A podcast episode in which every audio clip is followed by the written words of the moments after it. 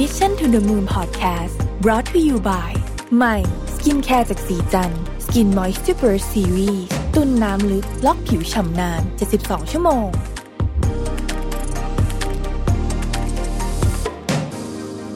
สวัสดีครับ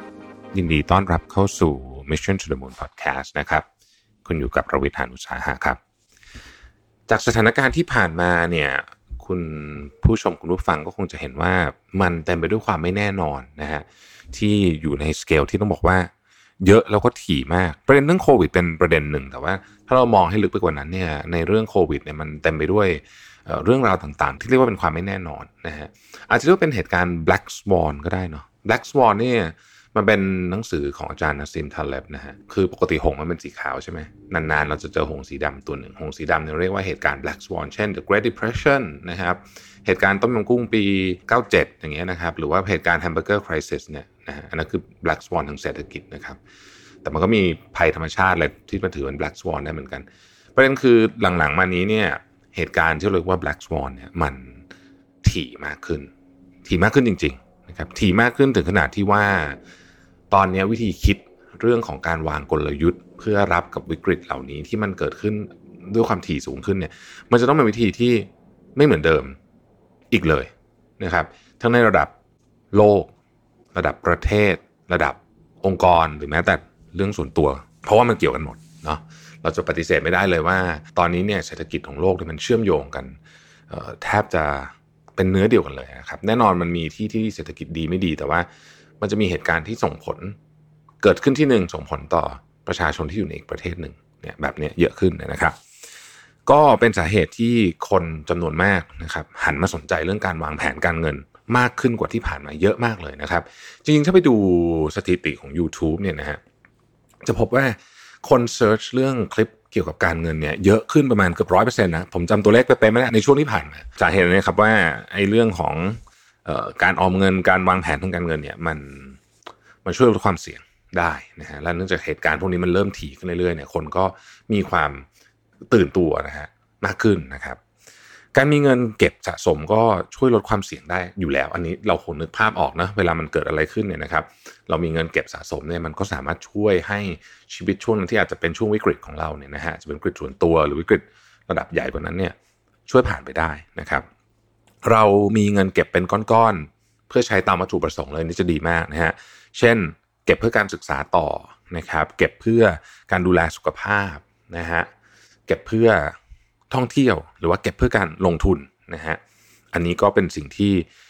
ต้องต้องทำนะครับ ต้องทำการออมเงินเนี่ยมันไม่ได้เป็นเรื่องของความมั่นคงในอนาคตแต่เพียงอย่างเดียว แต่การออมเงินยังทำให้เรากลายเป็นคนมีระเบียบวินัยด้วยนะฮะ เรียกได้ว่าไม่ใช่เรื่องง่าย ๆ ที่ทุกคนสามารถจะทำได้นะฮะแต่ว่าการออมเงินเนี่ยมันช่วยเรื่องระเบียบวินัยจริงๆนะครับแล้วก็วิธีการใช้เงิน ซึ่งไม่เข้าใครออกใครเนี่ยนะฮะมันเป็นการสะท้อนนิสัยของเราแบบหนึ่งด้วยนะครับ สิ่งที่ต้องขีดเส้นใต้ไว้สองเส้นเลยตรงนี้ก็คือว่าการออมเงินเนี่ยไม่ใช่แค่เรื่องของคนที่มีเงินเยอะๆเท่านั้นนะฮะแต่ว่าทุกคนเนี่ยสามารถเริ่มต้นที่จะออมเงินได้เหมือนกันนะครับ แล้ววิธีการออมเงินมีอะไรบ้าง ถ้าเป็นตอนเด็กๆนะฮะ เด็กไม่แน่ใจว่ายุคนี้อาจจะยังมีอยู่หรือเปล่า แต่ว่ายุคผมเนี่ยก็ต้องเป็นกระปุกออมสินนะเด็กๆเลยเนี่ยนะครับ เด็กๆเนี่ยจะถูกเริ่มสอนให้ออมเงินเนี่ยจากกระปุกออมสินนะฮะแล้วมันก็มักจะเป็นหมูด้วยไม่แน่ใจเหมือนกันว่าทำไมนะฮะแล้วก็มีการบันทึกรายรับรายจ่ายนะครับ ไปด้วยกันนะครับ ตอนเด็กๆก็เราก็พอรวบรวมเงินได้จำนวนหนึ่งนะครับคุณพ่อคุณแม่ก็จะ พาเราเนี่ยพาเราเลยเนี่ยนะไปเปิดบัญชีที่ธนาคารนะครับ ให้เรารู้ว่าอ๋อเนี่ยเวลาเสร็จแล้วพอเก็บเงินเสร็จแล้วเนี่ยมันไปอยู่ที่ไหนอะไรแบบนี้นะฮะยิ่งใครที่มีลูกเนี่ยยิ่งต้องวางแผนการเงินเยอะเลย เพราะว่าเอ่อ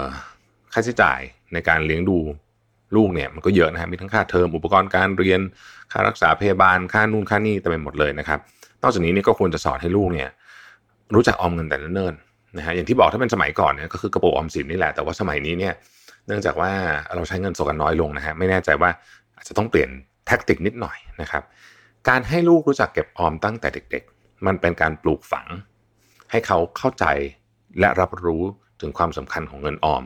แล้วเวลาถ้าเกิดว่าเขาอยากได้ของหรืออะไรแบบนี้เนี่ยนะฮะที่เขาอยากได้เนี่ยก็ให้เขาลองเก็บเงินซื้อเองดูนะครับ มันจะเป็นการสร้างระเบียบวินัย แล้วก็ให้เขารู้คุณค่าของเงิน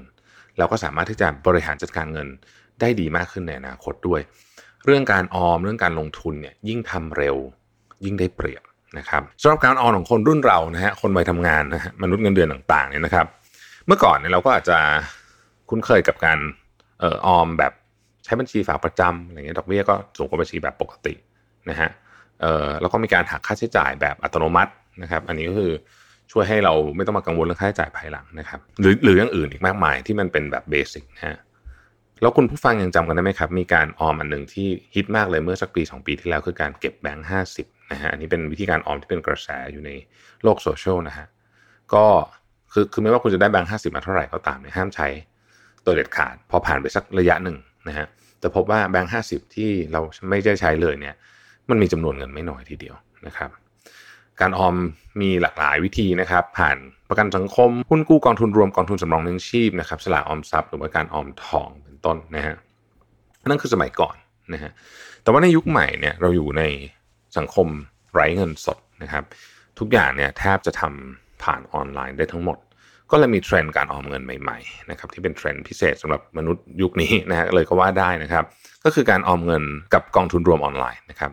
การออมเงินกับหุ้นออนไลน์ หรือว่าการออมเงินกับบัญชีออนไลน์เป็นต้นนะฮะและในปัจจุบันนี้เนี่ยการออมเงินกับบัญชีออนไลน์ ค่อนข้างได้รับความสนใจเป็นอย่างมาก โดยผู้ใช้จะได้ทั้งความสะดวกรวดเร็วและปลอดภัยควบคู่กันไปด้วยนะครับ บางเจ้ายังให้ดอกเบี้ยเงินฝาก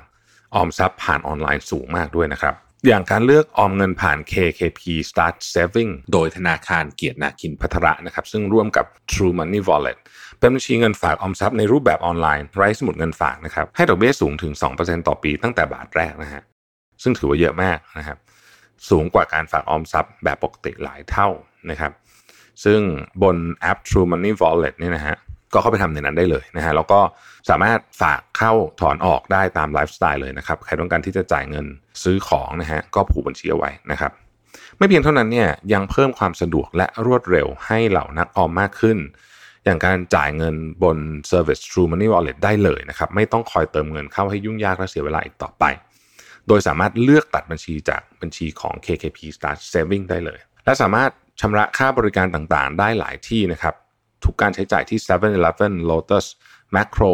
และร้านค้าชั้นนำอื่นๆนะฮะหรือจ่าย My True Bills หรือเติมเงิน MRT ก็ได้นะฮะสิทธิพิเศษอีกอย่างที่ผมคิดว่าดีและคุ้มมาก ๆ คือ Cashback นะฮะ คืน 0.3%ในทุกๆการใช้จ่ายด้วย KKP Start Saving ถึงวันที่ 31 พฤษภาคม 2565 นะครับ เป็น wallet เดียวที่ให้ cashback ออมก็ได้ดอกเบี้ย จ่ายก็ได้ cashback และ